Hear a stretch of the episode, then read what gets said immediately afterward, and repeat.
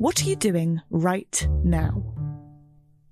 Perhaps you're in the supermarket. Maybe you're on a run or on the commute. But wherever you are in the world, and whatever you're doing, right now you're also listening to my voice. This is the power of podcasts.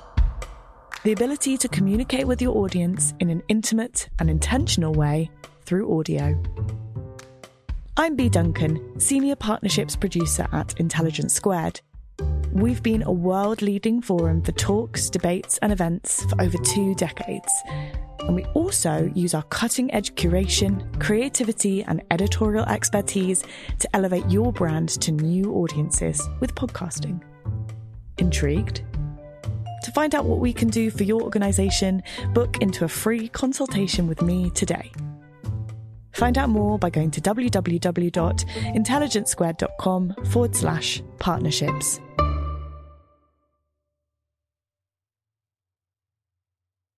Hello, podcast listeners. I'm Connor, and welcome to this week's episode of Intelligence Squared. Today, we're featuring another debate from our friends at Intelligence Squared Germany, and in partnership with the European Council on Foreign Relations, they staged a debate on the motion Joe Biden won't fix the transatlantic relationship. It's a fascinating and very timely discussion as Biden announced a number of members of his cabinet this week, and it featured Matt Karnitschnig, Chief Europe Editor at Politico, going up against Sudha David Wilp, Deputy Director of the German Marshall Fund. And the debate was chaired by Jana Puglierin, Senior Policy Fellow and Head of the Berlin Office at the European Council on Foreign Relations. We hope you enjoy it, and now let's go to the episode. Hello and welcome. My name is Jana Puglierin, and I'm the head of ECFR's Berlin Office. Um, it's my great pleasure to welcome you today to um, a first. This is our first ECFR and Intelligence Squared online event. We've done a couple of events together, but this is our first in the virtual world. So I'm very happy to introduce, first of all, the motion uh, of today's debate. So the motion is Joe Biden won't fix the transatlantic relationship. And looking at recent political op eds or Le Grand Continent interviews or today's keynote speeches, I think this can be considered a very timely topic. I want to introduce my first speaker, and my first speaker is the fabulous Matt Karnitschnig, who speaks for the motion. Matt is Politico's chief Europe correspondent, and he's based in Berlin. And I think that many here consider him kind of the sharpest tongue in town. So he joined Politico in 2015 from Wall Street Journal, where he spent 15 years.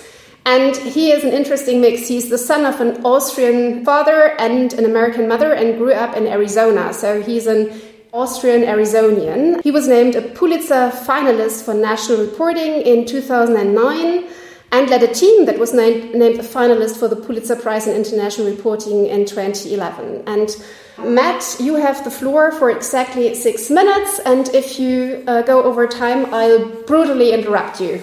Shoot. Thank you, Jana.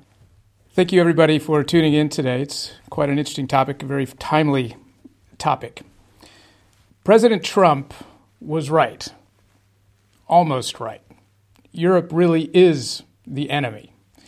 Not America's enemy, as Trump often said, but its own enemy, its own worst enemy, you might say. That's why I support this motion, because Joe Biden can't fix the transatlantic relationship. Only the Europeans can. The trouble is, they refuse to. Over the past several years, Trump's open hostility towards Europe has allowed the Europeans to hide behind his own antics and their own indecision about what to do on issues like defense, trade, and so on. Really, the foundational aspects of the transatlantic relationship.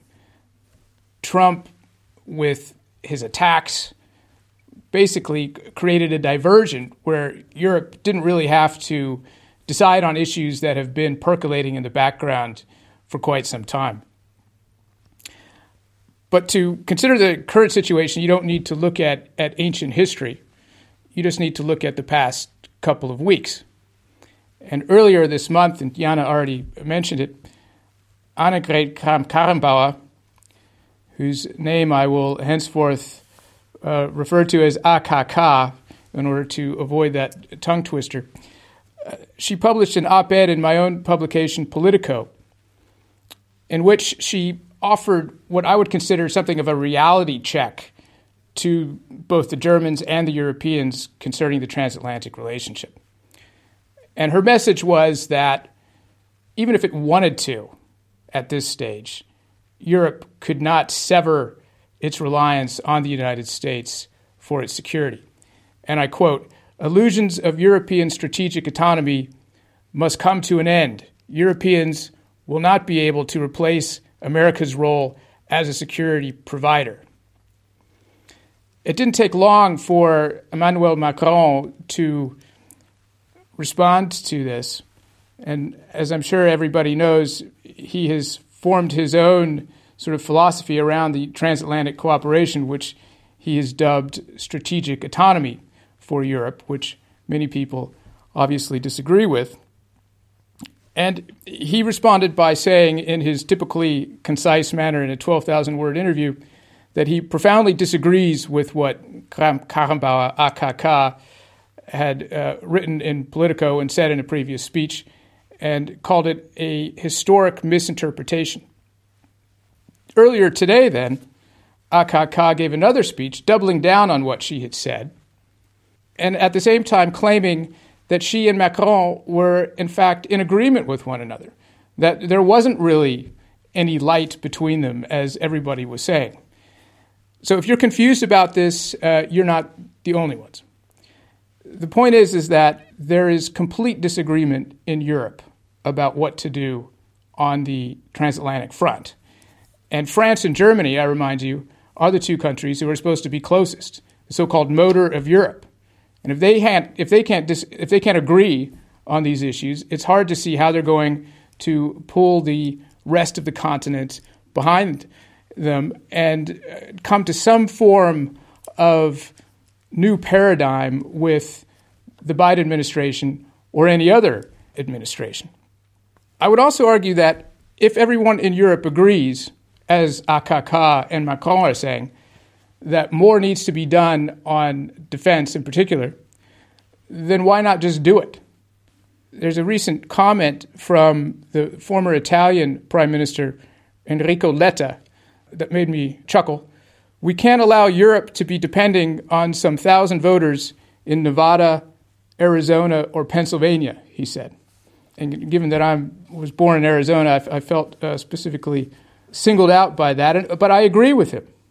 The problem is, is that Europe itself refuses to do anything about it. Over the summer, as you know, the European Union passed its latest seven year budget. Originally, for defense initiatives, there was a proposal from the European Commission to spend just over 17 billion on the European Defense Fund and some other initiatives for the next 7 years. And what they approved was 7 billion. So here you can see just the, the, the gulf between the rhetoric and the reality. And which is why I think it is so difficult to understand why anyone could think that it will depend on Joe Biden to figure out what Europe wants to do on the transatlantic front. So, again, if you're asking what Biden can do, as we have with this motion, the answer is nothing. Another recent example of this dissonance in the, the European discussion is what's going on right now between Brussels and Poland and Hungary. And while this is not a transatlantic issue per se, I think it's instructive to see that if Europe can't even agree on fundamental questions such as what is the rule of law, then how is it going to come to any form of unity on the question of the essence of the transatlantic relationship going forward?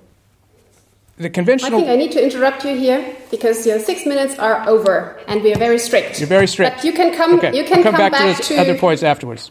Other points were in the question section, but now uh, I want Sudha to put uh, on her boxing gloves and step into the ring. Sudha David Wilp is the deputy director of the Berlin office of the German Marshall Fund, um, where she has been for, I think, now almost a decade. She was previously director at international programs at the US Association of Former Members of Congress in Washington. And she has studied at Johns Hopkins and Columbia and she's a dear colleague. And Sudha, the floor is now yours for another six minutes and counting. Thank you, Jana. Thank you, Intelligence Squared and ECFR, um, for giving me the opportunity to be the cheerleader for the transatlantic relationship. I'm in good company with uh, German Defense Minister AKK. It's a thankless job these days because, as Matt mentioned, uh, the transatlantic relationship is not perfect, and um, there are full of uh, it's full of conflicts even within Europe. But nonetheless, I do think that Joe Biden can fix the transatlantic relationship from its current broken state. And so I am against the motion. I believe that Joe Biden will fix the transatlantic relationship for three reasons. One, because of who he is. Two, because the timing is right to fix the transatlantic relationship.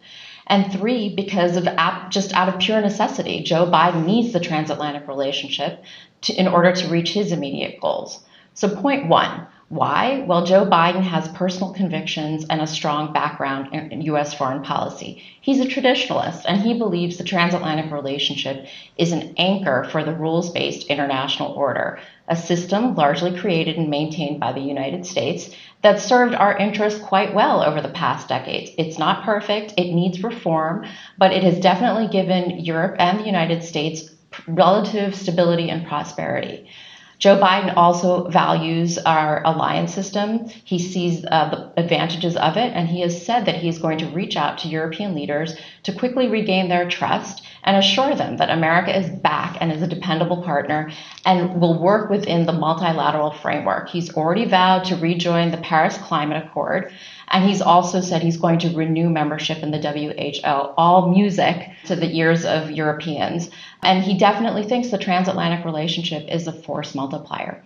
Joe Biden also has a strong interest in Europe. Even before he became vice president, he was either chair or ranking member of the Senate Foreign Relations Committee since 1997. He saw Europe up close. He saw Europe at its best when it came to European integration, and he also saw Europe at its worst and still takes a special interest in the Balkans today.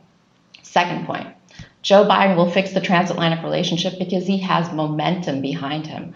Why, you may ask? Well, the last four years have seen transatlanticists basically staring into the abyss. For the first time, we had a U.S. president call the European Union a foe, and uh, for the first time, a U.S. president looked to pull the rug out of under NATO. I think there is definitely a desire on both sides of the Atlantic to kiss and make up and to mend fences, regardless of intellectual debates about European tech, um, sovereignty or strategic autonomy. Merkel acknowledged as much last week during her press conference. She said that Germany needs to step up and take greater responsibility. And Matt will probably say, you know, Sudha, we've heard that several times. And he is right. But she also added that, you know, she can understand why the United States expects it and that Germany is working on it because she realizes, along with other European leaders, leaders that talk is cheap and it's time to deliver and Europe must need to must ha- must share the security burden with, with the United States. And in fact, Germany has actually increased uh, defense spending by 40%.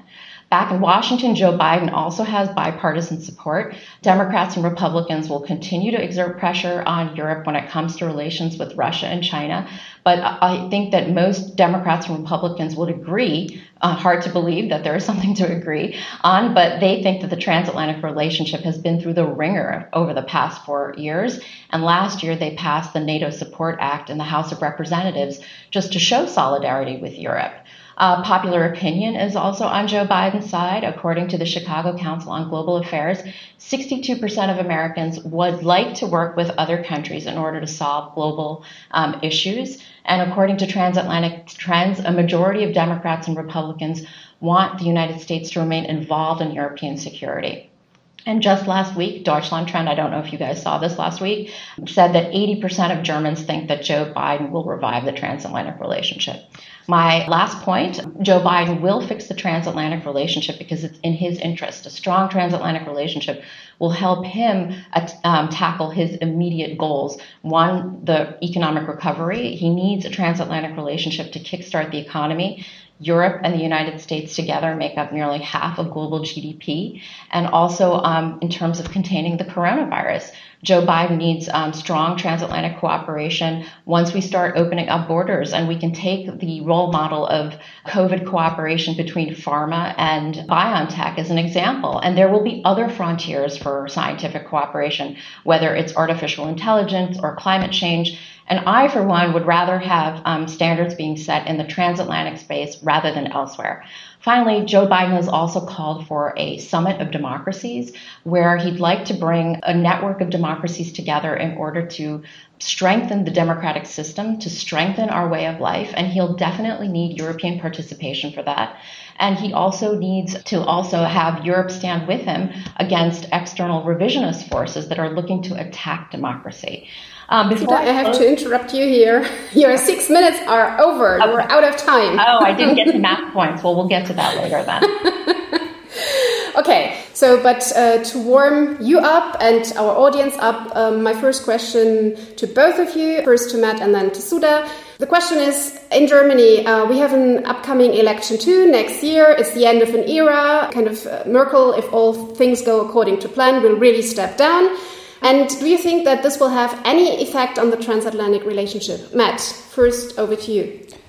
I think it'll have huge effect on the transatlantic relationship. I just don't think that we understand what effect it will have right now. I don't think even Emmanuel Macron apparently understands what effect that will have. I thought it was interesting in his comments this week that he said, well, I don't agree with AKK on the strategic autonomy question, but I happen to know that Merkel agrees with me whether or not that's true is a separate question, but I thought his reference to Merkel was quite interesting because she's going to be gone in less than a year, and there are serious questions, I, I think, about the influence that she will continue to have. It might be more likely if Armin Laschet replaces her, which is a big question mark, that you would see some continuity on a lot of these questions.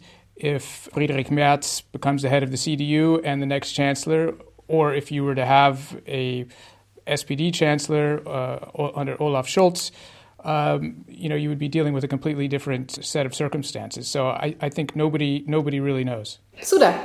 Yeah, I mean, I think there it will definitely play a role. We there's precedent. Um, somehow America pops up into election campaigning uh, in Germany. We saw that with uh, Schroeder's reelection campaign um, you know, on the eve of the Iraq War, and it will certainly come up. But the thing is, all the chancellor candidates that Matt ticked off are mainstream politicians and believe in a strong transatlantic relationship. So once there is a chancellor, and, and even if it's somebody from the Green Party, I think that um, they will all come around um, and look to a traditional role between Europe and the United States. Even Thank though you. tradition is not, I mean, we're not going to go back to the way it once was, but they'll look to have a strong relationship with the United States. Thank you. So after this first warm-up round, I think I present you the kind of result of our poll. Um, this is not the final one. This is kind of what we got uh, before you even started talking. So we had the motion, Joe Biden won't fix the transatlantic relationship. We had 35 percent uh, of our participants agreeing with the motion, but 51% uh, of our participants disagreeing with the motion, and 14% who say that they don't know. Just that you know kind of what you're up to, and that you kind of that you need to to change this if you want to win this debate. So let's go uh, right back to the debate here, uh, and this time I start with Sudha. So there was one question in the chat. Uh, Winston David actually, Winston David Kippen actually mentioned the fact that Obama actually chastised Europe for underspending and free riding, and kind of the Europeans did not come along. Um, that time they were unmoved. So I would interpret that speaks kind of against the, the fact that kind of this time uh, the Europeans will kind of hear the bells ringing and come, come around. What, what do you argue against this?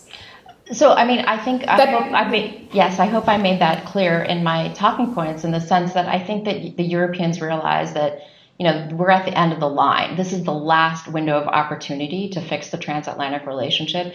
You know, it hit rock bottom with President Trump, and now's the time to improve it. So if they don't step up and, um, you know, honor the 2% commitment, if they don't step up and um, cooperate with when it comes to burden sharing and intelligence sharing, then it will be very difficult to convince um, politicians and convince their voters back home why we are spending what 70% of NATO's budget? And you know so I think that it is I think that the Europeans now realize that it's not just all nostalgia and they also need to play a role. And I think they also realize that there's always going to be asymmetry when it comes to the security relationship but that's okay. I think um, AKK says it herself. We need to increase or bolster European capabilities to be a strong partner for the United States so there are a lot of questions coming in now. We have one um, for Matt.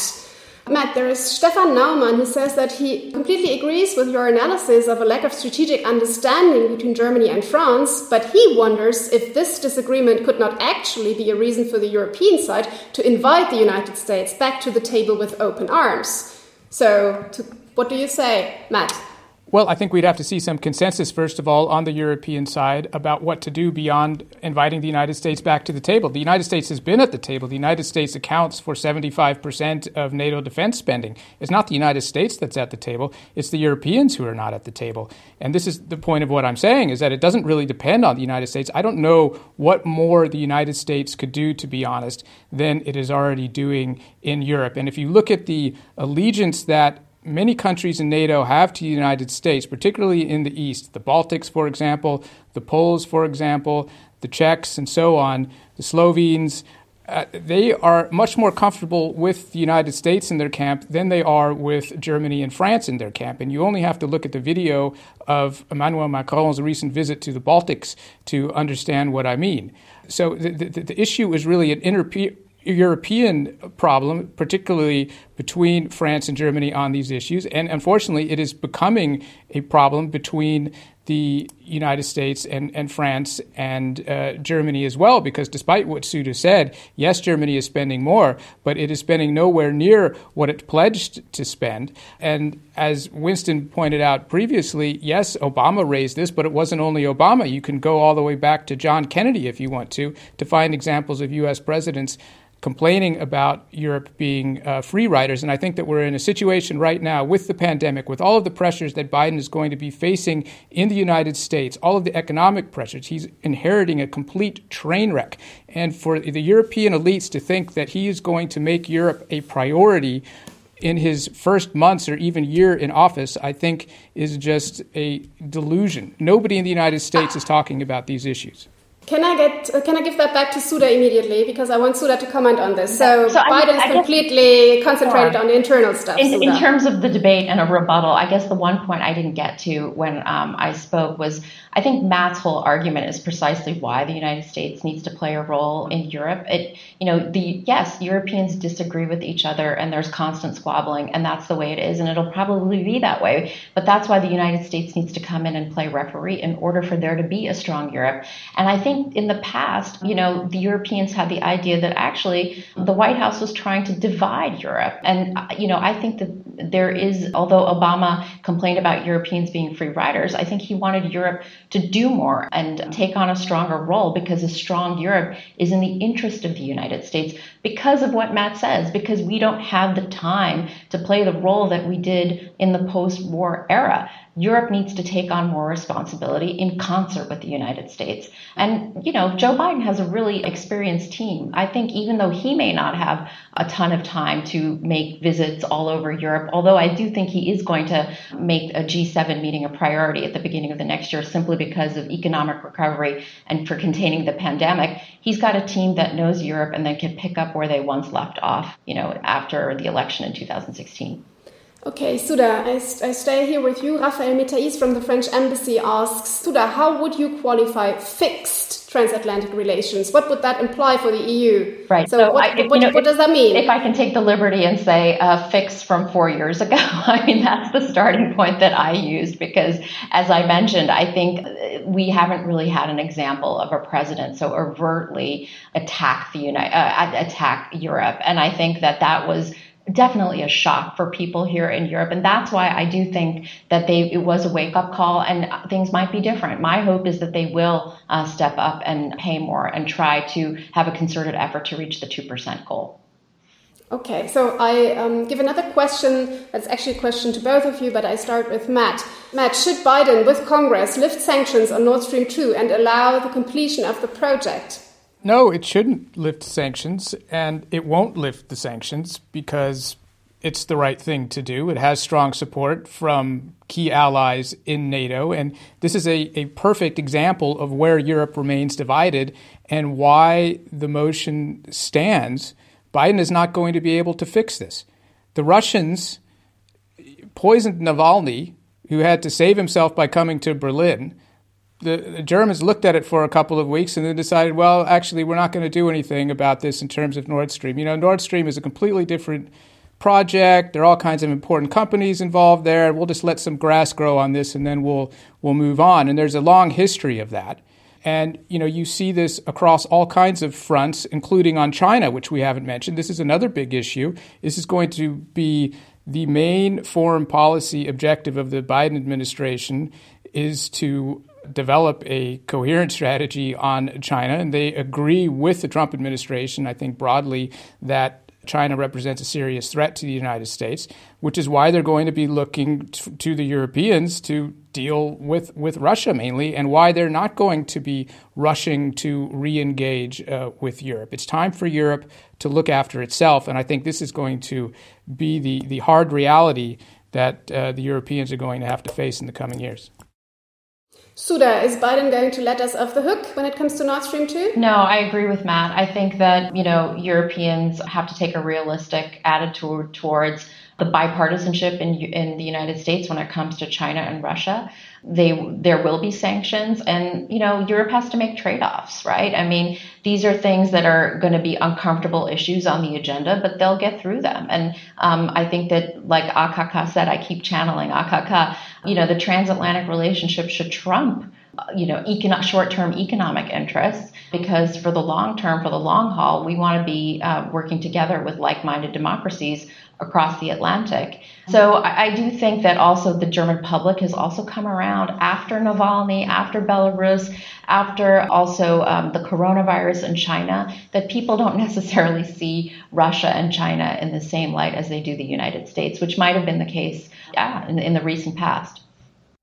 I have two questions on trade here from Lynn Zelle and Ma Martin Kaczerski. Um, and one is kind of that on the trade front, the Germans um, have all, AKK again, and we keep talking about AKK has um, kind of has come up with the idea to have a, kind of a new trade agreement, uh, kind of a new version of, of, of TTIP. And the question is, is there a similar debate in the United States? So would there be um, any, any appetite to, to make that work, to, to Sudha. I'm sorry, to what? Make what work? To any appetite in the in the uh, kind of on the other side of the Atlantic to for, for new trade agreements yeah. with the so, Europeans. You know, I think the trade agreement is uh, it's not a like free trade is not a fashionable statement right now for a politician in Washington. I probably think that's the same case here. But, you know, I think that, for example, there could be, there's low hanging fruit. The tariffs that have gone up most recently, those can be reversed in order to, you know, restart um, global trade flows between Europe and the United States.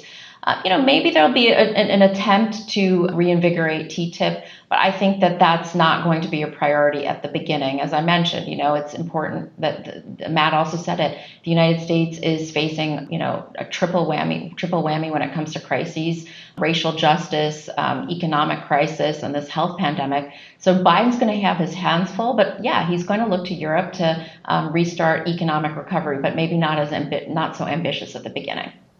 Okay, um, Matt, uh, are you more positive about this? And also, uh, Martin um, asked question about the uh, reform of the WTO, uh, which has been kind of blocked as an institution uh, for, for a very long time now. So, any chance we get that going?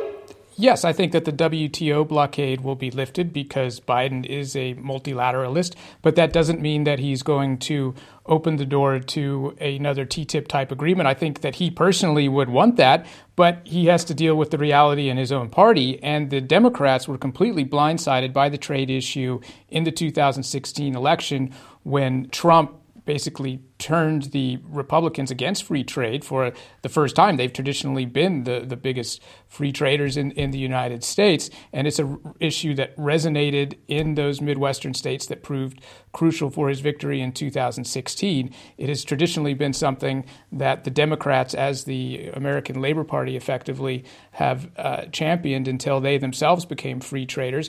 I, I think that, that unfortunately that train has, has left the station, and it's not just the Americans' fault. It's also the Europeans' fault. If you remember back to the end of the of the Obama administration, where here again you could have gotten this thing through, and then you had the entire upheaval in Germany about the chlorine chicken and you know Food Watch getting into the whole thing, and all of a sudden you know it was dead, and and here we are four years later, and you have AKK and other people saying, well, this would be a good idea to do. Yeah, it would be something good, but it's it's politically it's it's not realistic at the moment. Okay, I um, stay with you, Matt, because we have a question from Vladimir Handel, which I tweak a little bit because he is coming up with the China issue. And kind of China is often portrayed as kind of the, the glue between us, kind of together we fight against China. So, why, why is that not an option for a, a renewed transatlantic relationship? Well, because Europe doesn't have a coherent position on China, uh, just like many many other issues. You you have some countries in Europe that have signed up to the U.S. or the Trump administration initiative to basically block uh, Huawei from installing 5G into their systems, and then you have other countries, including Germany, it appears, that are playing a more kind of you know wait and see game. So it, it's it's it's not really clear how how that's going to work. I, I think for a country like Germany, which has a very extensive trade relationship with China. The U.S. remains, despite the pressures that uh, Sudha referred to in the trade relationship, the United States is still the single largest export market for Germany. Uh, China is also a huge export market for Germany, and they do not want to endanger that. And just as you've seen with the Russian relationship, I would argue you're going to see a similar approach to China, which is, you know, to take a you know, very differentiated approach, as as the Germans say. So they are not going to want to follow the hard example of the United States, where the U.S. is saying that they're willing to basically put their economic interests in China at risk because of the importance of uh, stopping China influence elsewhere. And Germany and Europe are nowhere near that stage. Thank you, Sudha. Why can China be a glue, and how could a common China strategy look like, given that decoupling is not an option for us Europeans? Well, actually, I don't know if decoupling is really um, the road that Joe Biden and Congress wants to take. I was involved in a call uh, with members of Congress and German Bundestag members, and American members of Congress actually have a very nuanced opinion of China. They don't think that decoupling is the, um, you know, that that's that that's the right solution. And I think Joe Biden, you know, he wants Europe to play on his team and he's going to want to have Europe have a common view when it comes to China. There will be red lines that he's going to set, what, whether it be 5G or also, you know, the sort of production of um, sensitive industries on the home front rather than outsourcing things to China. So I think Europe needs to make a decision. I mean, and I agree with Matt here. You know, it's a short-term economic game versus losses when it comes to intellectual property and um, rule of law. So these are things that Europeans need to think about if, what, while they uh, make their de- decisions, and they have to get out of the framework of just seeing things through an economic lens, but also look at things geostrategically. Sudha, question for you from Elin Schiffer from Stockholm. Do you see a Biden administration working mainly with the EU or through NATO? I mean, I think both. I think what, what's the saying? You know, I think Joe Biden hopefully can chew gum and walk at the same time and have good relations with both institutions. Naturally, you know, NATO, I think, is sort of the a priori uh, multilateral institution. It has tradition. It has this success, even though it needs to be reformed uh, or you know retrofitted for the the 21st century. But I think that you know even if you look at Brexit as an example, I think Joe Biden will want to have a special relationship with the UK, but not at the expense of the EU. Question for actually both of you, but I'll start with Matt. A nice one from my colleague Rafael Loss. How should Europeans prepare for the next Trumpian president in the White House?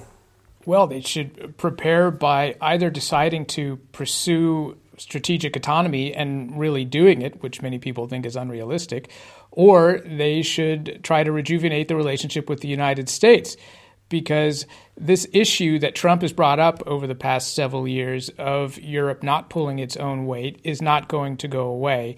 He was particularly critical of Germany and I and of NATO in general. And I think that as you know, more and more Americans wake up to the realities of the imbalance in this relationship, that is going to remain a political issue that the Republicans will use to uh, really differentiate their own policies on international affairs from the Democrats. And if you think back to the example of trade, where you know there there wasn't really a a lot of disagreement in the United States on trade, and then out of nowhere, this issue of free trade and ending free trade and renegotiating all of these deals came up during the Trump administration. And I would fear that that same kind of thing is going to happen with security and with the alliances that the United States has around the world. Thank you. Sudha, should we prepare for another Trump in the White House, or was this an aberration and will never hit us again? So, you know, I don't, I don't think that President Trump is unique to American history. We have examples of Trumpian figures like, you know, George Wallace, but they just never made it to the White House. Uh, Trump made it to the White House and he lost the election, but he did better than expected. So, Trumpism is going to be a mantra for the Republican Party. And I think, actually, Matt, I read Matt's article. I think that actually Germans and Europeans should make sure that they keep ties warm with the Republican Party, however hard it may be for them. It's important that they also bring Republicans along when it comes to looking for ways to cooperate and to find common ground and not just depend on Democrats always winning the White House. Sudha, I have a question because kind of strategic autonomy seems to be the hot topic uh, nowadays and very uh, heated debate between President Macron and AKK again. So, just on the on the sheer topic, strategic autonomy, do you think that the Americans should embrace this or uh, kind of should, yeah. You know, I, I, think. Welcome the term. Sure. We're getting caught up here with verbiage and sort of alphabet soup. I think if, uh, you know, I would hope that Washington thinks strategic autonomy is not mutually exclusive with the transatlantic relationship. It means that Europe wants to be strong, wants to be able to make security decisions on its own when it's in their common interest, but also obviously in concert with the United States. I mean, that, that's what's important. That's the bottom line. Matt, anything to add on strategic autonomy? Any thoughts? Well, I think that a lot of people in the United States would welcome strategic autonomy. It just doesn't appear that there's a real will in Europe to pursue it. And I think that longer term, that is the, the real danger to the Europeans because there's this expectation, as Sudha has uh, just articulated this evening, that the United States somehow needs Europe. Now, that is a question that I think a lot of Americans would look at and say, well, why, why do we need uh, Europe? Because all of these East Coast elites are telling us that we need Europe. We've got good trading relationships with plenty of countries and regions around the world in which we do not have a major military presence. And I expect that this is going to be something that the Republicans in particular are going to keep hammering at in the coming years if the Europeans don't step up and do more to provide for their own security. I have two questions on Brexit. One is kind of on yeah Boris Johnson's position uh, now, and also the, the British position outside the EU, and kind of um, the special relationship uh, between the UK and the US. Do you see that developing?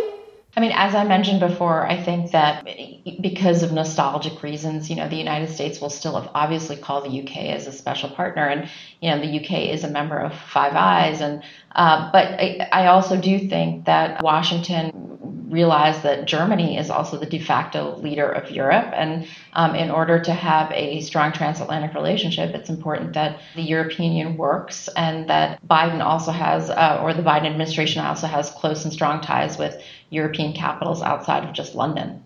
Matt, anything to add, or should we move on? Well, I would I, I, disagree slightly. I think that the UK relationship will remain absolutely central to the United States. It has a long tradition. I don't think that it's just nostalgia. We're culturally much closer, and I expect that that will continue also because the military cooperation is so close. And this is, again, the, the big problem with Germany is that it, it just hasn't stepped up in this arena in the way that the United States has expected over the years. And it remains very controversial here. If you look at the polls in Germany, now these are pre Trump, but even you know post election, uh, the most recent one that I saw showed that only 32% of Germans have a favorable opinion of the United States.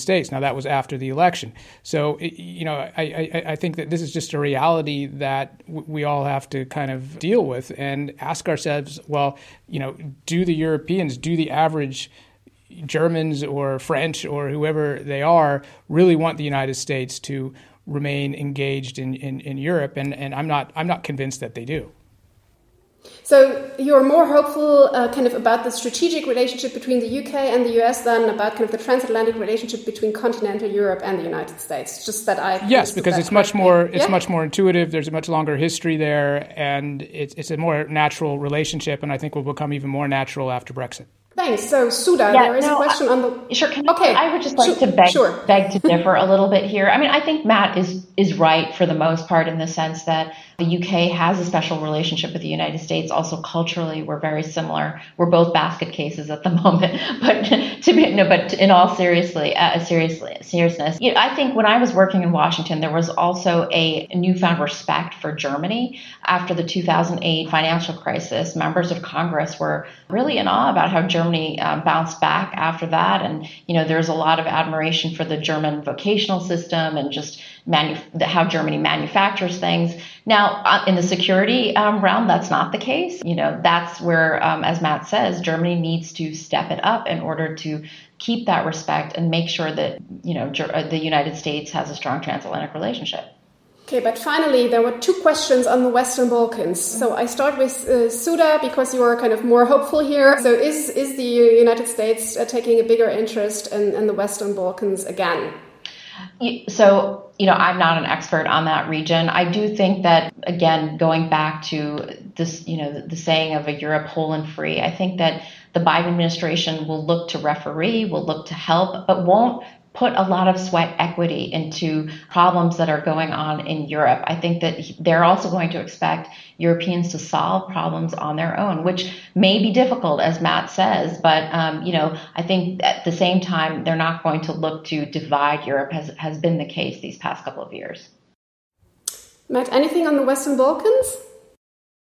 Well, unfortunately, I you know I hate to be pessimistic about everything, but this is actually a very good example of where Europe has again dropped the ball. This has been a priority for uh, Merkel's administration, if you want to call it that, for at least 10 years. It hasn't gotten a lot of public attention, but it is something that her former foreign policy advisor, Christoph Heusgen, spent a lot of time working on. He's now the German ambassador to the UN. They've made some progress, but you know, there still are huge problems there, and I think everybody here will remember the spectacle of the former German, uh, the former American ambassador to Germany, Rick Grenell, inviting um, the uh, sort of warring parties, if you will, to the White House recently. And the only reason that that happened was because Europe wasn't really able to push things forward there. And so the Trump administration used this as kind of a, a, PR stunt to show that they could go in there and cut some kind of deal, which of course isn't really going to resolve the problems. But I, I do not think that the Western Balkans, where you have a lot of interference, by the way, from the countries we've been talking about here, from Russia, from China. I, I, just don't see any consensus on in Europe on, on how really to confront that or to, to really make it a priority. And we just haven't seen it up to now.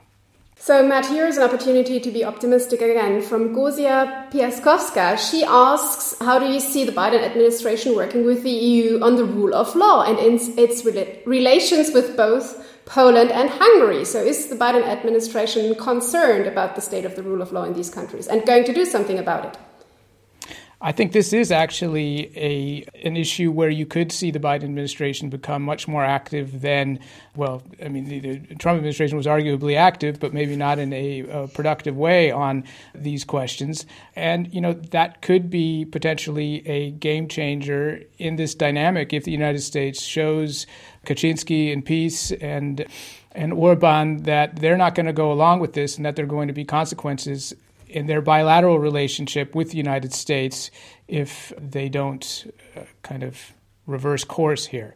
That's obviously a, a, a, big ask, and I, I don't know how much political capital the Biden administration is going to be willing to spend on these issues. There is also a, a large Polish minority in the in the United States, of course. So this is an issue that you know that, that is important to Americans in terms of uh, Poland in particular. So I have one last question, and I start with Sudha. I think Sudha, you agree with um, Matt on, on Poland and Hungary. If not, you have a chance to react to this. But the question is from Selina and Albrecht: Do you think that Biden stands for more representation of armed forces in the world? So do we see more military intervention again? I mean, Trump was praised for not starting a, a war as kind of first president in a long time. So what can we expect with Biden?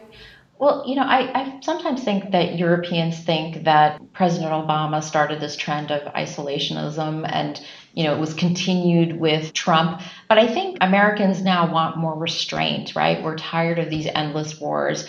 And uh, I'm sure every American president doesn't want to have troops and a large military footprint all over the United States. And where he can draw down troops, I think he will. But I think he also will draw down troops when it makes military sense, when it makes strategic sense, right? He'll listen to the generals, unlike what we um, are actually seeing right now, where there is like a mad dash to try and draw down troops from Afghanistan in um, direct confrontation to the officials at the Pentagon. So I think that he will, of course, look to reduce our military footprint. And the Pentagon is also talking about a different kind of strategic theater for the United States right now. So I think that will continue, but of course it will continue in a strategic in a strategic in a strategic way. Okay, and one last question because we have two minutes. Um, so, um, Matt, I, I, give this to you. There was one question about Biden's coalition of democracies and the Franco German initiative of an alliance of multilateralists. So, the question is can those two be married? Because not all multilateralists are democracies and vice versa. So, do you see kind of any common ground here for the transatlantic relationship?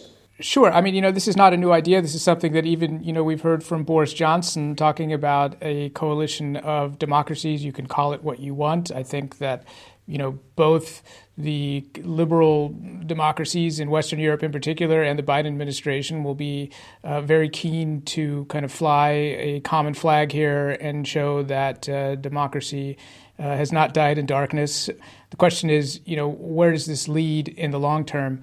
And you know, if you look at organizations like the or groupings like the G20, you really have to wonder, you know, what what future that kind of format is, is, is going to have. And if you just include democracies, you know, if it doesn't include all of the larger economies in the world, you know, then you have to wonder about the influence that it's going to have in terms of uh, really being able to pursue concrete agendas and, and pursue something more than just, uh, you know, PR.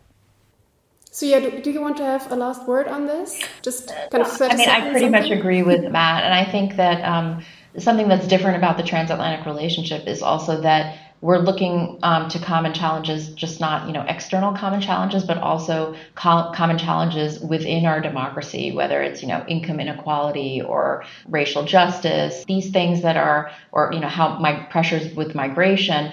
I think these are things that will be important topics for um, this summit of democracies that Biden has planned. Thank you. So that was the end of our Q&A um, session. Thank you very much, especially to those who have asked questions in the chat and for being so kind of spot on. Um, I added uh, some uh, my uh, some questions of my own, but overall, I think a fantastic variety of questions. So we close this uh, Q&A uh, session now and ask you for your final vote. So now, while everybody is voting, I'll give you the opportunity for your uh, concluding remarks. Kind of sum up your main arguments in two minutes three at the max. Sudha first. Sure. I mean, I think that Europeans understand that Joe Biden is the last opportunity to fix the transatlantic relationship. So I hope that there will be a change of heart on things that um, they used to sort of um, waddle over, like, for example, security spending. I hope that that will um, that the Trump uh, presidency was a wake up call for them. And I think now's the time for Europe to be proactive and not sulk in terms of defeatism that, you know, Trumpism is here to stay. I think that um, they need to reach out and kind of establish what they also want to get out of the transatlantic relationship. Um, and it's also time to look beyond the traditional buckets of trade and security. Those are important. But again, as I mentioned before, how about uh, digital transformation and climate change? There's a lot of things that appeal to like the next generation of transatlanticists that we shouldn't forget about as well. And then just getting back to Matt's point, he talked about how what will Biden do? He'll do nothing. And I actually think Biden, again, he will encourage a strong Europe. He will encourage, sure, take it if you want to call it European sovereignty or European strategic autonomy whatever it is, just spend more and be a partner toward for us. And I think he'll also, and he and his administration will also play referee when it comes to those endless disagreements that that Europeans have with each other. Thank you, Sudha, also for being right on time. Matt, shoot. Well, I agree with Sudha on one point here, which is that many people in the United States were hoping that with the change in administration, that the Europeans would see this as a final opportunity to really kind of do something about the transatlantic relationship. Unfortunately, so far, I think the signals that we've seen do not give one much hope. The conventional wisdom in Europe at the moment seems to be that no, things will not return to the status quo ante in terms of the uh, transatlantic relationship, which many people would argue were, were, never particularly good to begin with. But whatever your view, things will be different now, but and they won't be easy, but at least it'll be better than Trump. Well, that, that's setting a, a pretty low bar. And I think that if you want to redefine the transatlantic relationship, if you're talking about, you know, coming up with a joint approach towards Russia, coming up with a joint approach towards uh, China, these are going to be very difficult to do if Europe itself doesn't even have a coherent position on these issues. And I'll, I'll, close by quoting the strategic analyst Marcel Dirsus, who recently noted that, and this is not a direct quote, but something to the effect of this, which was that America, America at its most divided is still more united than Europe has ever been. And that sad reality is why I think the motion must stand. Fantastic. So uh, now tension rises. Uh, we are nearing the end uh, of the result. Um, so I remind you that kind of initially we had 35% uh, agreeing with the motion, agreeing with Matt basically, and 51% disagreeing with the motion, agreeing with Sudha. And so maybe you can show us the final results now. So we have agree still 35%, uh, disagree 56%. So disagree so that people think that Joe Biden won't fix the transatlantic relationship. They disagree uh, with the motion. Therefore, I would say this is a bigger. I mean, this is this is a slight shift. This is five percent uh, from don't know to to disagree. So I think that I would say I would call this uh, Sudha success. No, Trump would call it a landslide. That. Yeah, I, I told Matt, you know, uh, what is it? Float like a butterfly, sting like a bee. That's my motto. yeah, so um, 56%, previous year 51%, disagree uh, with the motion that Joe Biden won't fix the transatlantic relationship. They think he will fix the transatlantic relationship. And so, Sudha, I call you the, the winner of this debate. So, congratulations to actually both speakers. I think you did a tremendous job and we're, we're kind of making your courses very convincingly. So, thanks, Sudha. Thanks, Matt. Uh, thanks to ECFR's Rethink team, uh, especially to Marlene Riedel, who has done a lot to make this work. Thanks to our partners uh, at Intelligence Squared Germany for partnering again with us and for doing kind of this first ever joint online event. This event was part of the Rethink Europe um, series supported by Stiftung Mercator. And uh, yeah, I wish you all a wonderful evening and thank you very much for being with us. Also, thank you very much to the audience. Uh, I hope you don't regret it. Have a good evening. Thank you. Thank you. What are you doing right now? Perhaps you're in the supermarket. Maybe you're on a run or on the commute. But wherever you are in the world, and whatever you're doing, right now you're also listening to my voice. This is the power of podcasts. The ability to communicate with your audience in an intimate and intentional way through audio. I'm Bea Duncan, Senior Partnerships Producer at Intelligence Squared. We've been a world leading forum for talks, debates, and events for over two decades. And we also use our cutting edge curation, creativity, and editorial expertise to elevate your brand to new audiences with podcasting. Intrigued? To find out what we can do for your organisation, book into a free consultation with me today. Find out more by going to www.intelligencesquared.com forward slash partnerships.